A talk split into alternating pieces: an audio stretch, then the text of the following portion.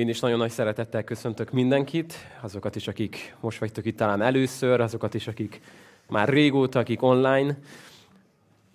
Azt énekeltük, hogy szívünk csendben az Úrra figyel, ezt szeretnénk most tenni.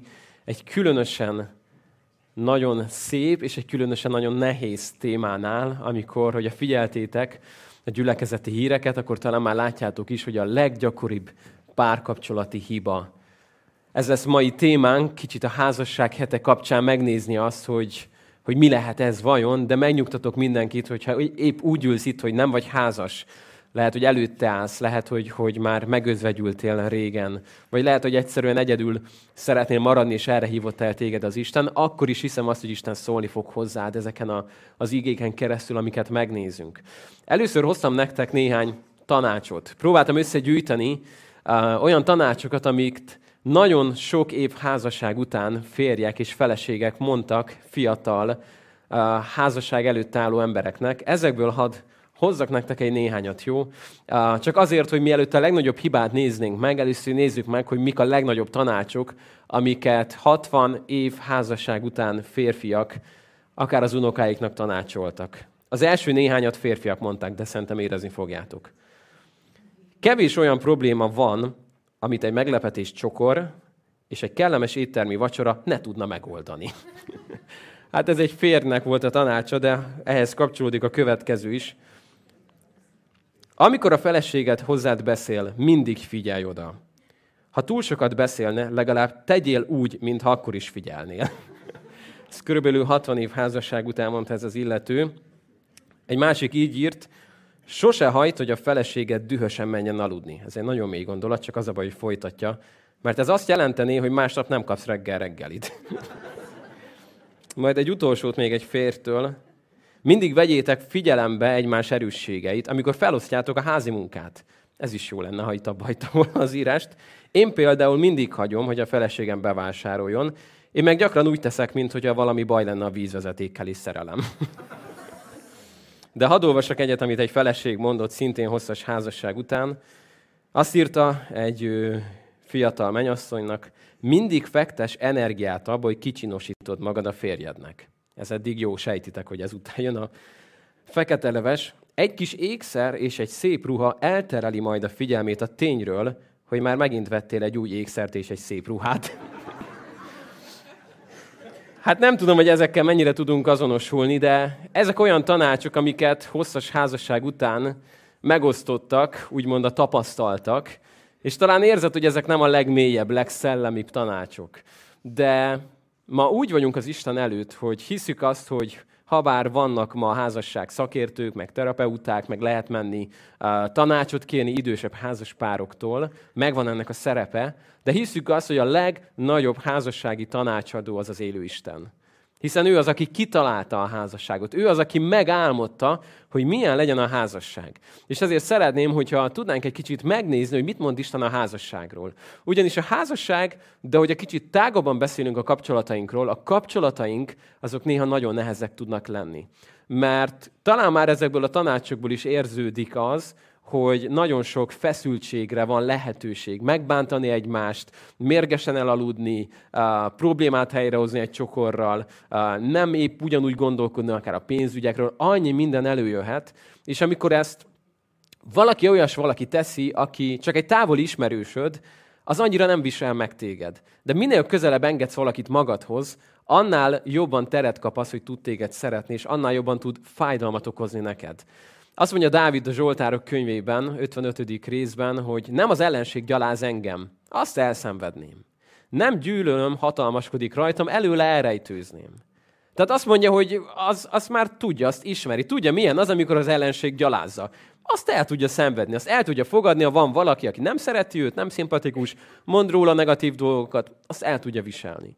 De úgy folytatja, hogy ami igazán fájdalmat okoz az az, hogy hanem te magamfajta ember, bizalmas, jó barátom, akivel meghitt barátságban voltam, sőt, figyeld, az Isten házába együtt jártunk a gyülekezet körében. És azt mondja Dávid, hogy ez az, ami fájdalmat okozott neki, hogy nem egy távoli ismerős, egy vidéki rokon, akivel két évente egyszer találkozik, nem az, hanem te, bizalmas jó barátom, mondtál nekem, tettél olyat, ami nekem nagyon mély sebet okozott. És hogyha látod azt, hogy milyen sebet tud okozni akár egy bizalmas jó barát, akkor képzeld el, hogy milyen lehet az, amikor ugye benne vagy egy házasságban, és teljesen kitárulkozol a másik előtt. Itt lehet átélni a legcsodálatosabb kitárulkozást, és itt lehet átélni ezek miatt a legfájdalmasabb sebeket is. És hiszem azt, hogy Isten majd gyógyítani akar minket is, és akar nekünk olyan tanácsokat adni, hogy hogyan tudjuk jól csinálni a házasságot. És mielőtt megnéznénk a legnagyobb hibát, megnéznénk a leges-leges legnagyobb hibát, amit el lehet követni, szükségem lesz két önkéntes. Az egyik George lesz. Neked megígértem csütörtökön, hogy a legközelebb önkéntes kell te leszel. De gyere már, ott vagy mellette, akkor gyertek ti. Nem kell, nem kell semmit sem mondanotok, csak kérlek, hogy gyertek ide előre, és csinálunk nektek itt egy kis helyet. Annyit kérnék csak, hogy gyertek ide mellém, és uh, én ide raktam apró pénzeket az asztalra, amiket láttok. A kőpapírolló, ezt kellene játszanotok egy néhányszor, és aki győz, az mindig választhat egyet, jó? Na nézzük, szóval kőpapírolló. Jó, szóval már ki az első győzelem, és akkor választ magának egyet. Nézzük még egyszer, nézzünk még egy menetet. Ne ragd még el, ne ragd el a pénzem. még mehet tovább, mehet tovább. Hát, csak tartsd a kezedbe. Papírolló. Hát úgy látszik, hogy ez a séma ez be fog jönni. Oké, okay, menjünk tovább még egyszer. Menjen még. Kőpapírolló. Na, még egyszer kőpapírolló. Jó, hát, Georgi. Oké, okay, és menjünk még, még, menjünk még. Legalább egyszer Georgi is hagy nyerjen. Kőpapírolló. Kőpapírolló. Kőpapírolló. Jó, Georgi, te nyertél, te is választhatsz egyet. Köszönöm szépen. Na, még egy utolsót, jó, csak egy utolsót, hogy lássuk a példát. Kő, papír, olló. Jó, megint Georgi nyert. Jó, köszönöm szépen. Nézzük, hogy mitek van. Ezt elveszem egyszer. Ezt is elveszem. Jó, helyre mehettek, nagyon jó. Uh, Márk majdnem elrontotta a példámat, de Georgi helyre hozta. Ugyanis kiraktam ide nagyon sokféle pénzt, kétszázasokat, százasokat, uh, egy-két huszas tízest, és egy-egy öt forintost, és bárhol máshol az életem során használtam ezt a példát, mindenki tökéletesen azt tette, amit Georgi tett. Ide jött, és kivette a kétszázasokat. Persze, hogy azt vette ki, azok a legnagyobbak. Márk meg majdnem elrontotta a példámat, ne képzeljétek el, hogy elkezdte az öt forintosokat gyűjteni. Úgyhogy Köszönöm, George, hogy megmentettél. Ezt a példát arra szoktuk használni, hogy ez egy teljesen természetes dolog, hogyha nyerek, és oda jövök, és csak látom, hogy van 200-as, van 5 forintos, 10-es, 20-as, 100-as, akkor ha már nyertem, és ha már választhatok, akkor kiveszem magamnak a 200-asokat. És elkezdem gyűjtögetni, ha bár nem mondtam, hogy az övék lesz, nem tudták, hogy mi van, de mégiscsak, hogyha már választhatok, akkor válasszuk azt, amik a legtöbbet ér. És ez egy teljesen rendben levő dolog. De mit szokott ez néha megmutatni? Hogyha, hogyha mondjuk ezt a gyerek iskolában lent az alaksorban játszottuk volna most el, akkor biztos vagyok benne, hogy szinte mindenki a 200-as vette volna el egyből, mert tudják, hogy annak van nagyobb értéke, és ha már nyertem, akkor az kell nekem. És kicsit ez mutatja azt, hogy az emberben benne van az, ami, hogyha Istennel nem találkozunk, addig legalábbis mindenféleképpen úgy hívjuk ezt, hogy az önzés hogy, hogy szeretném, hogy nekem legyen jó, nem? Tehát, hogy, hogy ha én választhatok magamnak, akkor nekem legyen a legjobb. Én nekem legyen a legjobb, nekem legyen a legtöbb. És ez egy, ez egy normális dolog egészen odáig, amíg ez egy egészséges keret között marad, hogy na mindegy, hagyjuk a példákat, menjünk oda, amikor ez mondjuk egy kapcsolatban megjelenik. Legyen ez egy barátság, legyen ez egy udvarlás, legyen ez egy házasság. Amikor megnyerem a kőpapírolót, és igazam van, és kiveszem a kétszázas magamnak, hogy nekem jó legyen. Olyan sokszor előjönnek ezek a dolgok, hogy, hogy miért nem teszi ezt a feleségem, vagy a férjem. Pedig az lenne a kötelessége, hogy. Pedig még Pálapostól is megmondta, hogy. És miért nem teszi a dolgát? Nézd, Barnabás, itt az ige, oda van írva. Miért nem tisztel? Miért nem szeret úgy, mint Krisztus az egyházat? Miért nem teszi a dolgát? Miért nem tesz engem boldoggá?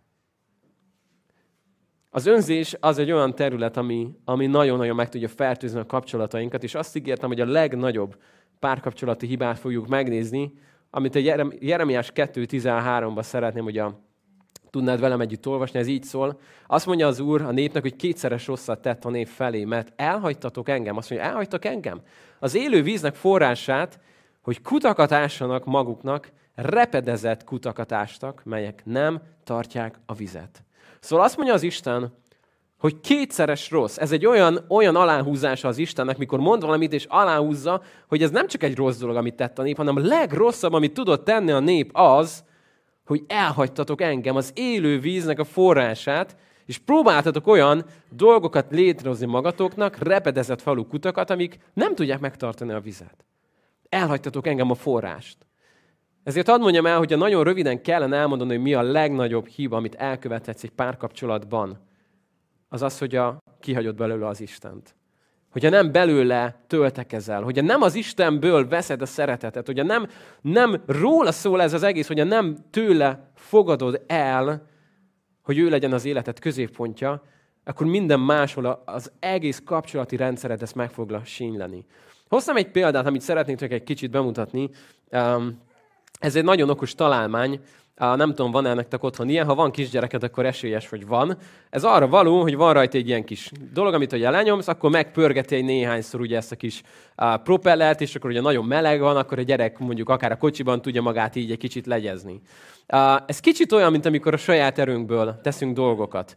Itt van, megfogom, és azt mondom, hogy én ezt meg tudom hajtani, nem? Meghajtom. Aztán előbb-utóbb megáll. Akkor most nagyon meghajtom hát megint megáll. Akkor most meg fogom hajtani négyszer, ötször, hatszor, hétszer, nyolcszor, tíz... Au! Jó, ez, ezt nem érdemes így fogni. Szóval nagyon sokat hajtogatjuk, és még, még, még, még. Egy baj van vele, hogy mindig megáll. Előbb-utóbb mindig megáll. Azért, mert ö, van egy bizonyos mennyiségű energia, amit bele tudok tenni én, és akármilyen erősen, akármilyen határozottan nyomjam le, előbb-utóbb meg fog állni. És hogyha azt mondod, hogy te addig fogod nyomni, ameddig csak bírod, előbb-utóbb elfogy az, ameddig bírod. És előbb-utóbb ez mindig megáll. Mindig megáll. És a kapcsolatainkban előbb-utóbb találkozol azzal, hogy akár lelkesen megházasodsz, elindultak a mézes hetekre, és, és szép az élet, minden jó, és érzed azt, hogy most te is, a feleséged is, megnyomtátok ezt a gombot, és jaj, de jó, sütkéreztek egymás szélviharában, és milyen jó az élet, szép, és észreveszed, hogy te figyelj már, nejem, megállt a propellered. Hát miért nem legyezel engem? Az enyém, a tied meg már rég megállt, és akkor legyezzük egy kicsit, és megint elfogy. És olyan sokszor hallani azokat a mondatokat, hogy már nem tudom őt szeretni. Nem tudok neki megbocsátani. Nem megy. Azért, mert a saját erőd az, az eddig ért. Van egy rész, ahol megáll, ahol véget ér. De osztam nektek egy példát ehhez. Mi van akkor, hogyha tudnánk ezt végtelenségig üzemeltetni, anélkül, hogy megálljon? Hogyan, le, hogyan lehetne ezt megoldani? Mindenre van egy példa. Hoztam egy kis eszközt, ami nagyobb, mint ez. És ennek mindössze annyi a lényege, hogyha ezt bekapcsolom, és a technikusok szeretni fognak érte, és elég közel hozom hozzá, akkor azt látod, hogy láss csodát, megy. Ez egy állandó, állandó energiát ad, egy állandó uh, energiát neki, és ha megnézed, ha elég közel hozott hozzá, és ha, na, működj.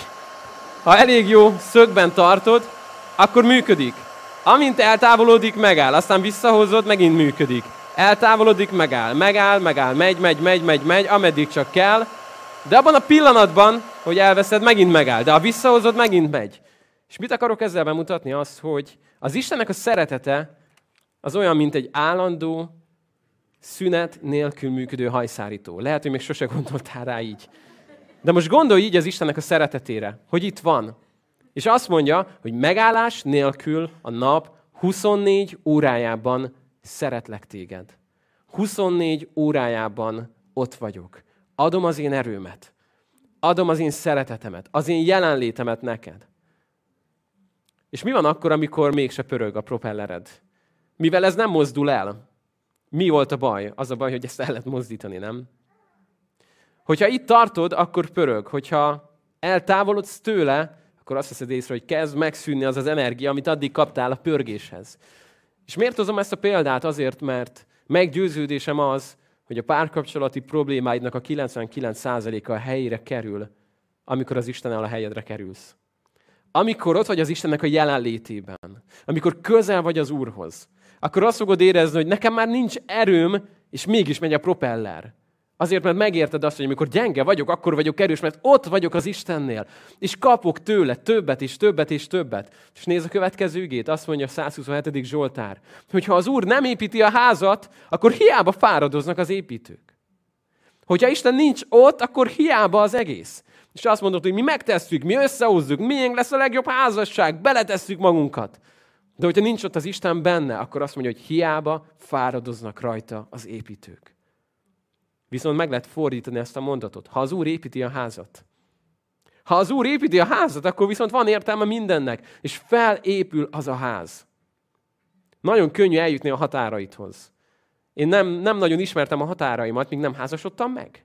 És akkor jöttem rá arra, hogy mennyire kevés szeretet is van bennem sokszor. Mennyire, mennyire önző tudnék lenni. Mennyire előjön az óember belőlem. És ez egy remek lehetőség a párkapcsolat arra, hogy az Isten nagyon mélyen dolgozzon benned. Amikor ez megtörténik, akkor elkezd átformálni a saját képmására.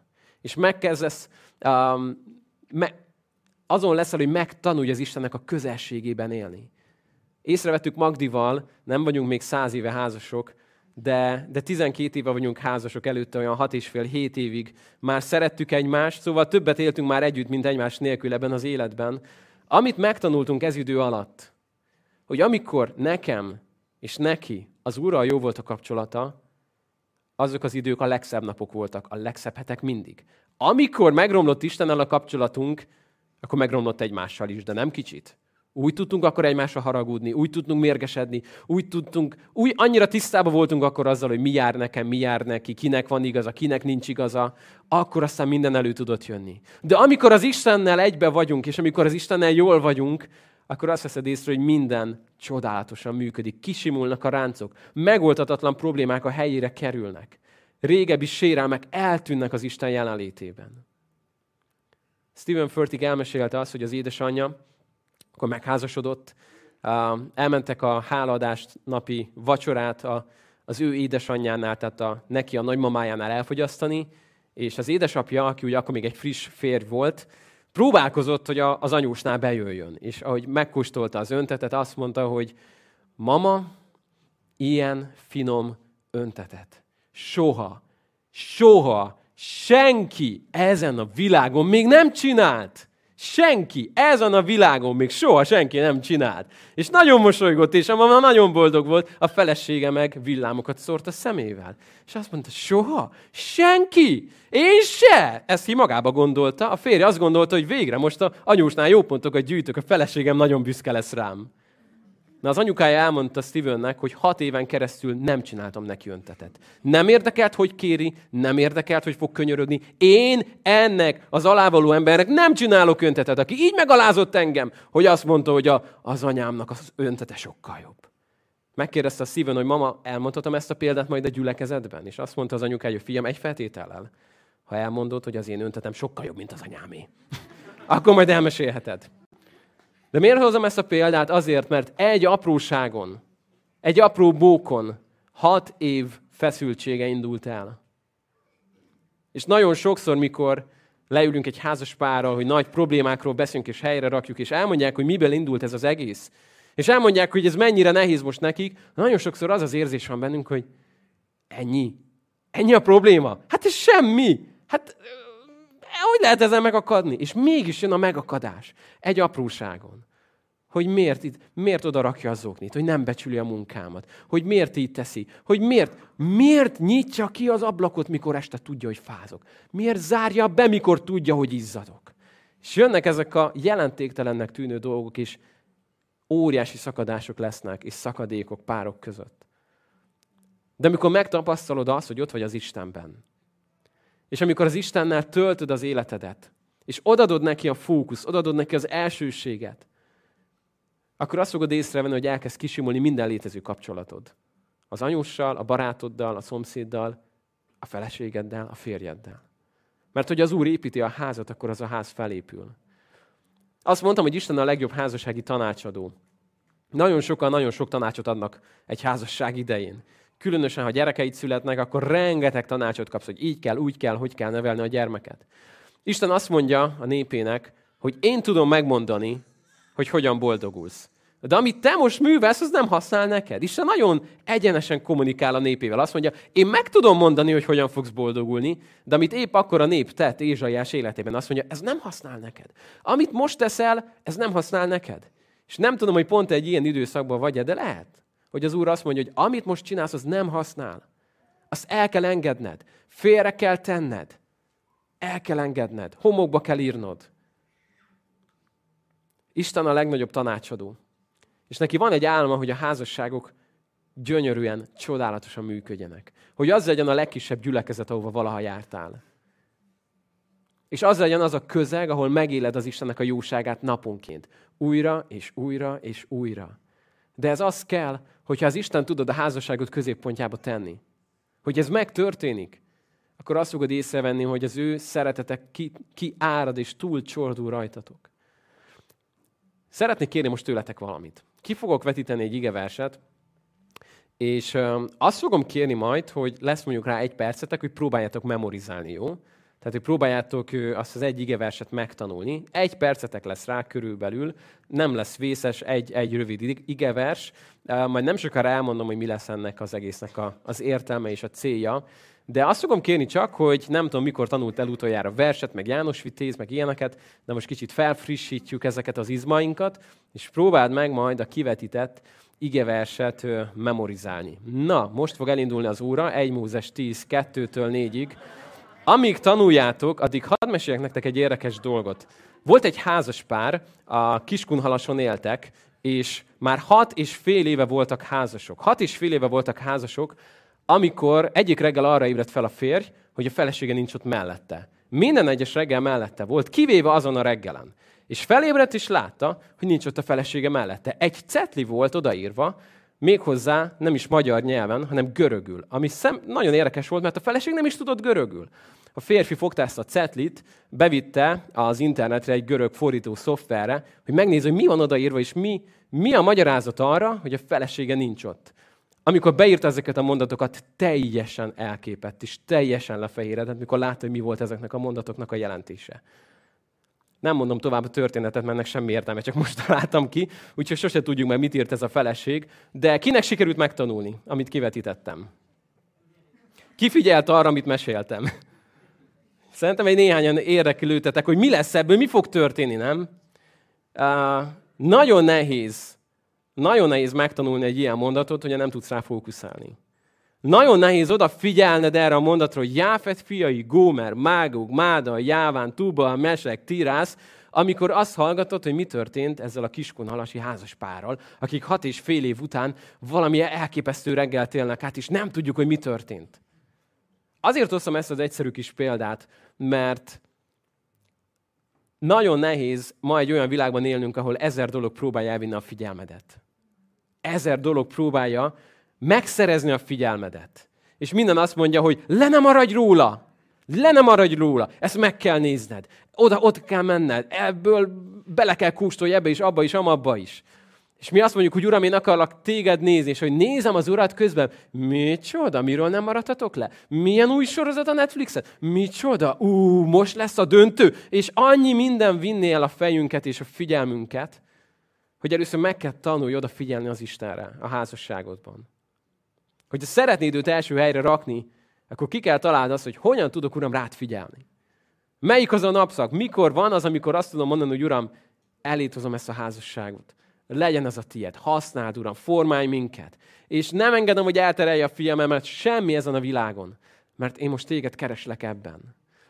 És mi ez, ami, ami, ami bennünk fog dolgozni? Azt mondja Pál, hogy Krisztusnak a szeretete szorongat minket.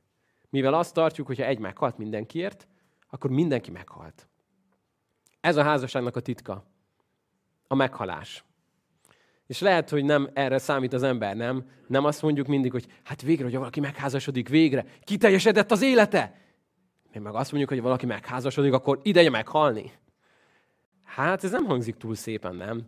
Nem azért házasodunk meg, hogy meghalljunk, de hogyha megérted azt, hogy a legjobb dolog, ami történhet veled, az, amikor meghalsz Krisztusban, és meghalsz érte, hogy életet nyerjél benne, akkor megtanulod azt, hogy ennek a legjobb közege a házasság. amikor megtanulod azt, ezért mondja Pál, hogy férjek, úgy szeressétek a ti feleségeiteket. Ahogyan Krisztus szerette az egyházat, és mit csinált? Önmagát adta érte. Nemrég beszélgettem egy férjel, aki elmondta, hogy, hogy le van írva, hogy ehhez joga van, meg ehhez a felesége irán, ehhez joga van, le van írva a Bibliában. És akkor mutattam neki, hogy oké, okay, ezt mondja Pál az Efézusban, olvas tovább. Krisztus hogy szerette az egyházat? Úgy szerette az egyházat, hogy fogta a jogait, és azt olvasod a Filippiben, hogy Isten formájában lévén nem tekintette zsákmánynak, hogy Isten el egyenlő, hanem mit tett? Megüresítette önmagát, szolgai formát vett fel, letérdelt, emberekhez lett hasonlóvá, és engedelmeskedett mind halálig, egészen a kereszt halálig. Szóval azt mondja Pál, hogy úgy szeressétek a feleségeteket, ahogyan Krisztus szerette az egyházat. Krisztusnak minden joga meg lett volna mindenhez, és ő azt mondja, hogy fogja a jogait és leteszi. Leteszi azért, hogy megüresítse magát és megmentse az embert. Szóval amikor megértem ezt, hogy itt nem a jogaimról van szó, nem a nekem járó dolgokról van szó, nem arról van szó, hogy kinek van igaza végre, mondja már ki valaki, nekem vagy a feleségemnek, hanem megérted azt, hogy leteszem a jogaimat. Leteszem az életemet. A másikért. És mindent megteszek azért, hogy úgy szeressem, hogy Krisztus szerette az egyházat. És miért? Azért, mert azt mondja Pál, hogy a Krisztusnak a szeretete szorongat minket. Egy olyan szót használ, ami egy olyan, ami, ami belülről szétfeszít téged. Azt mondja, ez ott van bennem, ez fogta meg a szívemet, és nem tudok mit csinálni, ez a szeretet szorongat engem. Az új szövetségben ez az, ami szorít minket. Istennek a szeretete. Mivel azt mondja, mivel azt tartjuk, hogyha egy meghalt mindenkiért, akkor mindenki meghalt. Sőt, úgy folytatja, hogy akik ezentúl élnek, azok ne önmaguknak éljenek, hanem annak, aki értük meghalt és feltámadt. Szóval egy jó házasságnak az egyik titka az, amikor megtanulsz meghalni. Saját egót, igazságot számára, és azt tudod mondani, Uram, akarom szeretni azt, akit nekem adtál. Akarok most úgy felkészülni, ha még házasság előtt vagy, Andy Stanley azt mondta egyszer, hogy legyél az az ember, akit az az ember keres, akit te keresel. Legyél az az emberi most, akit az az ember keres éppen, akit te keresel. Legyél egy olyan Istenben elrejtett ember, akit ő meg akar találni. És akkor te megtalálhatod őt. De Krisztus szeretet, ez szorongat minket ebben. És lehet, hogy ma pont arra hív téged Isten, hogy fogd a sérelmeidet, fogd az ütőkártyáidat. Mindenkinek vannak ütőkártyái, nem? ilyen biztonságosan azért itt be van hátul tározva nekünk, hogyha a másik bekóstol, és valamit felhány torgat, akkor igen, igen. Na és akkor mi volt, amikor meg te? És előveszük a hat lövetűt, na most ezt, ezt tedd meg. De azt mondja Pál, hogy ezeket leteszem. Elengedem, mert Krisztus szeretete szorongat minket. És ennek ott kell először a családban működnie. Nagyon sok embernek pontosan azért lett elege az egyházból. Mert azt látta, hogy amit elmondanak vasárnap, az mindenhol működik, az egész világon, a föld végső határaig, csak pont a családokban nem. Annyi fiatalal beszélgettem már, aki elmondta, hogy Barna, én nagyon-nagyon akarok, meg szeretném, meg úgy el akarom hinni, hogy ez igaz, de amit láttam a családomban, attól hány ingerem van. Ami történik otthon, ahogy az a képmutatás, ami zajlik, van, van valódi, lehet ezt tényleg komolyan csinálni? És ott a legnehezebb, nem? Mert ott mindenki lát, ott, ott nem lehet lenyűgözni másokat öt percre, ott előjön az emberből minden. De azt mondja Pál, hogy Krisztusnak a szeretete szorongat minket. Hogyha ő meghalt értünk, akkor mindenki meghalt. Ezért milyen joga van egy halottnak, nem? Mihez van joga egy halottnak? Semmihez, jól válaszoltatok. Semmihez. Egy halottnak már nincsenek jogai. Egy halott az meghalt bűn számára. És ezért támad a kísértés, jön a bűn, akkor azt mondom, hogy én halott vagyok számodra. Azt mondja Pál, meg vagyok feszítve világ számára. És a világ is keresztre van feszítve számomra, mert számomra az élet Krisztus a meghalás nyereség. És a történetünk vége fele hadd nektek Hósás könyvéből. Egy olyan részt, ami engem nagyon megérintett mostanában. Nem népem, és nincs irgalom. Ez a két mondat, vagy két név nagyon sok mindent megmagyaráz. Ugyanis Isten azt mondja Hóseásnak, talán ő kapta az Ószövetség egyik legnehezebb küldetését, hogy vegyen el egy nőt, Gómert, és szeresse. Szeresse azt az asszonyt. Úgy, hogy ez a nő, ez újra és újra meg fogja őt csalni. Ott hagyja parázna nő lesz, és a többi, és a többi. Gyermekek születnek, és azt mondja itt az Úr, és Gómer várandós lett, és lány szült. Akkor azt mondta Hóseásnak az Úr, hívd, nincs kegyelemnek, mert nem kegyelmezek Izrael házának. Nem könyörülök meg rajtuk. Júda házának majd megkegyelmezek, és megszabadítom őket az ő Istenük által. De nem így kard vagy háború által, se nem lovak vagy lovasok által szabadítom őket. Miután elválasztotta, nincs kegyelmet, ismét várandós lett és fiút szült. Az úr pedig azt mondta, nevezd el nem népemnek, mert ti nem vagytok az én népem, én se vagyok a tiétek. Képzeld el ezt, a, ezt az élethelyzetet, hogy újra és újra úgy hívod a gyereket, hogy nincs népem, nincs irgalom, gyere ide. Elképesztő, hogy Isten próbálja a szívét megnyitni húsáson keresztül is megmutatni a népnek, hogy mi történik. És hogyha itt érne véget Hósás könyv, akkor egy borzasztó szomorú könyv lenne. Ami arról szól, hogy az Istennek elege lett az emberből. Arról szólna, hogy adtam sok esélyt a megtérésre, adtam sok esélyt, hogy a népem legyetek, de ti elrontottatok mindent, ezért többé nincs kegyelem, nincs irgalom, és többé nem vagytok az én népem. Ez egy borzasztó könyv lenne. De egyet lapozol, azt mondja a harmadik fejezet. Azt mondta nekem az Úr, menj el újra, szeresd az asszonyt, akit szeret a társa, és mégis házasságtörő, ahogyan az Úr is szereti Izrael fiait, de ők mégis idegen istenekhez fordulnak, és szeretik az aszuk szőlőt.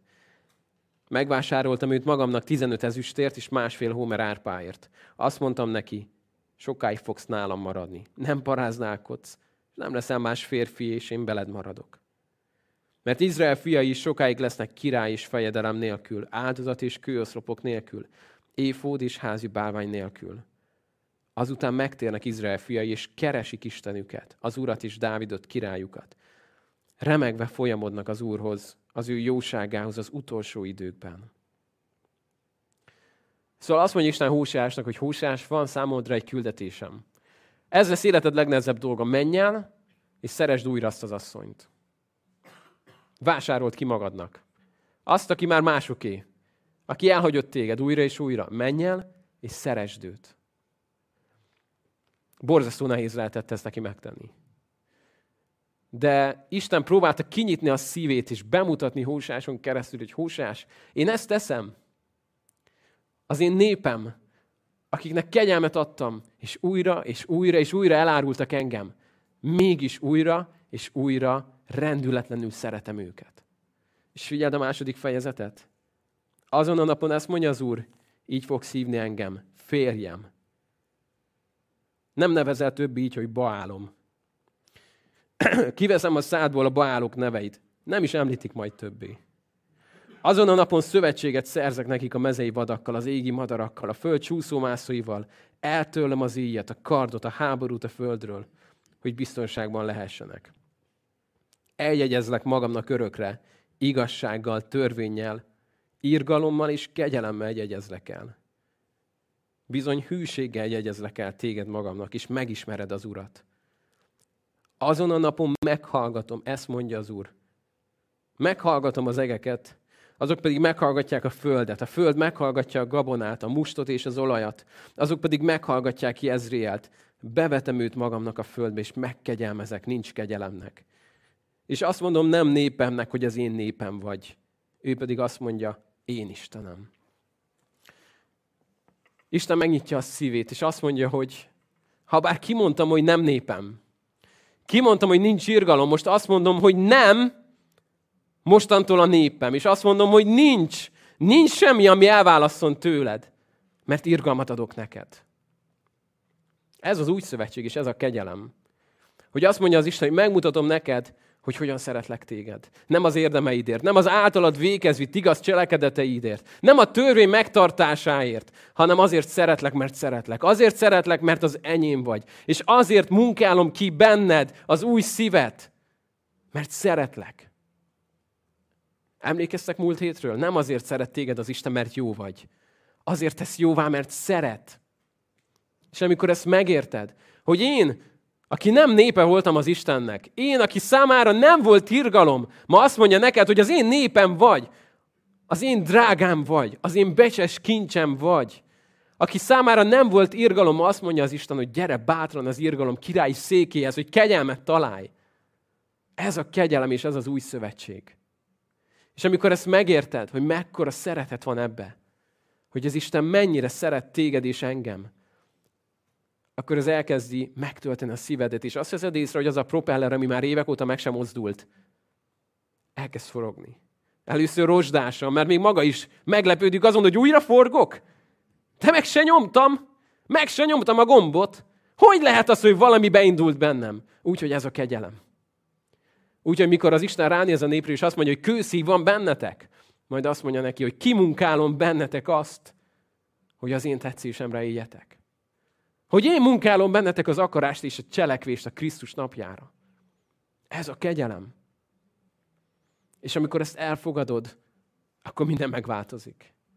Amikor ezt elfogadod magadnak, akkor minden megváltozik. És amikor rájössz arra, hogy Isten pontosan ugyan annyira szereti azt a melletted levő embert, aki lehet, hogy most épp téged vérig sértett, és meg vagy rá haragudva, és eleged van belőle, ugyan annyira szereti őt, mint téged. Nem tesz különbséget. És azt mondja, hogy számára is irgalom van. Őt is szeretem. Tudod, a néphez több mint egy ember kell. Egyedül nem lehetsz nép.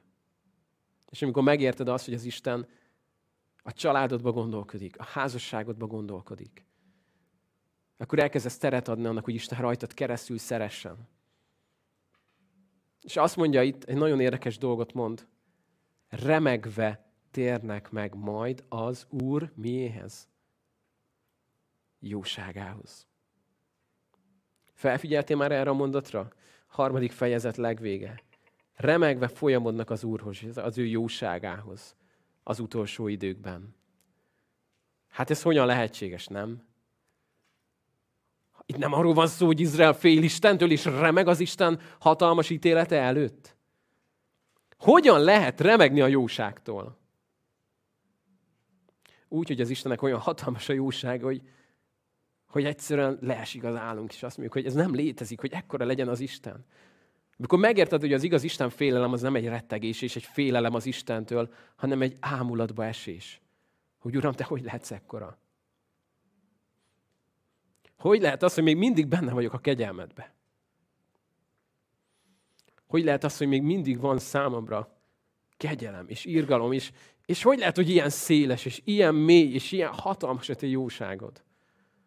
Ezért mondja Húsás az, hogy amikor ezt megérti egy nép, akkor remegve tér az Úrhoz és az ő jóságához. Mert az Istennek a jósága megtérése ösztönöz, ezt mondja Pál. Én szeretném, ha most meg tudnál állni, és tudnád eldönteni, hogy Uram, odadom neked az életemet.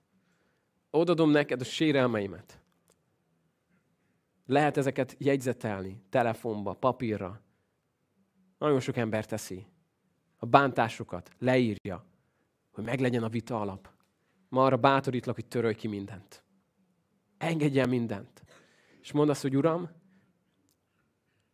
ahogyan megbocsátottál nekem, amilyen irgalommal és kegyelemmel voltál irántam, ha bár nem a néped voltam, és nem érdemeltem meg az irgalmat.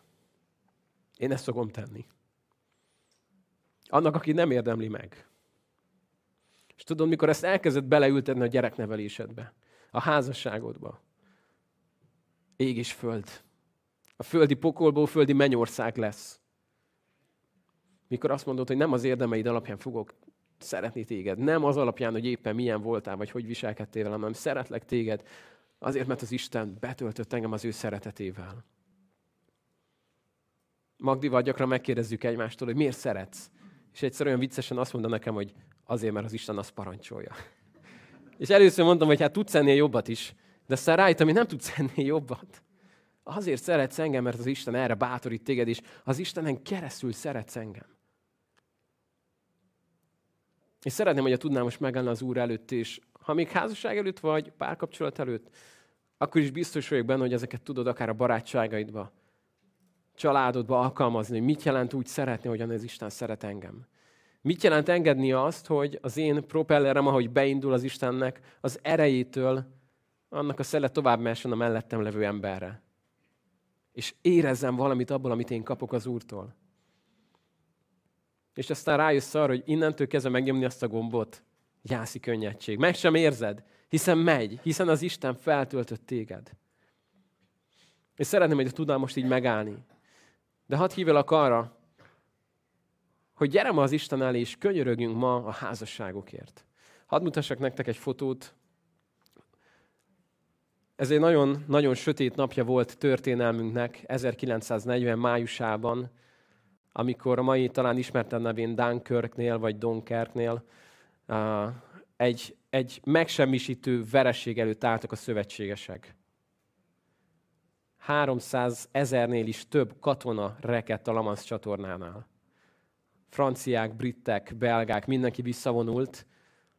A brit hajóflottának a vezetője azt az üzenetet mondta, hogy el tudnak szállítani 16 ezer katonát. Ennyi a kapacitás. 16 ezeret, többet nem. Azt írták a kormánynak, hogy készüljenek fel a legrosszabbakra. 16 ezeret el tudunk vinni, de ha tovább jön az offenzíva, százezre fognak meghalni egy napon belül. És amikor ott álltak és látták ezt a tragédiát, akkor egy nagyon érdekes dolog történt. Hajóknak a százai, ezrei megjelentek, nem katonai hajók, halászhajók, turistahajók, Londonból a tűzoltóság hajói, sétahajók, vitorlások, és egyesével, kettessével, hármasával, ötössével vitték el az embereket. Több mint 300 ezer katonát. 300 ezer katonát vittek el egyszerű civilek segítségével. Miért mutatom nektek ezt a képet? Ma azt látjuk, hogy elképesztő mennyiségű párkapcsolat és házasság ragadt le a Lamansz csatornánál. Pillanatokra attól, hogy megsemmisüljenek. És mondhatnánk, hogy hát vannak képzett házasság gondozók, majd foglalkoznak ők velük, nem? Tudnak foglalkozni, vagy 16 ezerrel. És mi van a többivel? Hiszem, hogy az Isten arra akar téged használni, hogy menj oda valakihez. Segíts valakinek. Lehet, hogy te látsz valakit a munkahelyeden, a szomszédodban, a családodban, aki ott van a romok között, készen arra, hogy feladják és véget érjen minden. És lehet, hogy te leszel az, aki azt mondod, hogy figyelj, én nem vagyok katonai rombolóhajó, de ezen a kis vitolláson pont nektek kettőtöknek van hely. Segíthetünk. Tudod, hány házasság menekült meg úgy, hogy egy civil, értsd ezt most jól, akinek nincsen erre papírja, nincsen semmije, csak egyetlen B ája, born again, angolul újjászületett, keresztény. Ennyi papírja van. Oda ment valakihez, és azt mondta, figyelj, Soha nem csináltam ilyet, nem vagyok házasság szakértő, de tudunk nektek segíteni, gyertek el, beszélgessünk, hadd imádkozzunk együtt, jó? 300 ezernél több ember menekült meg így. Én szeretném, hogy a tudnál ma így jönni az Úrhoz, úgy Uram? Akit a szívemre helyezel, akarok ott lenni a te tervedben és segíteni. Lehet, hogy egy embernek, lehet, hogy kettőnek, lehet, hogy három-négynek, de ha valaki felé akarsz használni, Uram, meg akarom tenni.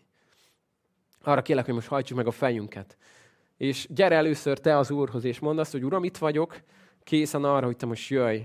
Készen arra, hogy te megtölts engem önmagaddal.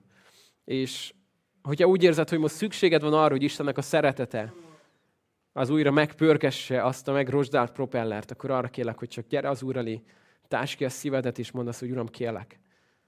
Akarom elfogadni ezt a szeretetet tőled, akarom ezt az írgalmat, ezt a kegyelmet. És köszönd meg az atyának, hogy ennyire szeret téged. De engedd azt, hogy Isten használjon téged mások felé is. Gyertek, imádkozzunk. Atyám, én hálát adok neked azért, mert nálad van írgalom. Köszönöm, Atyám, azt, hogy amikor ki lehetne mondani, hogy nincs népem, te azt mondtad, hogy népem vagytok.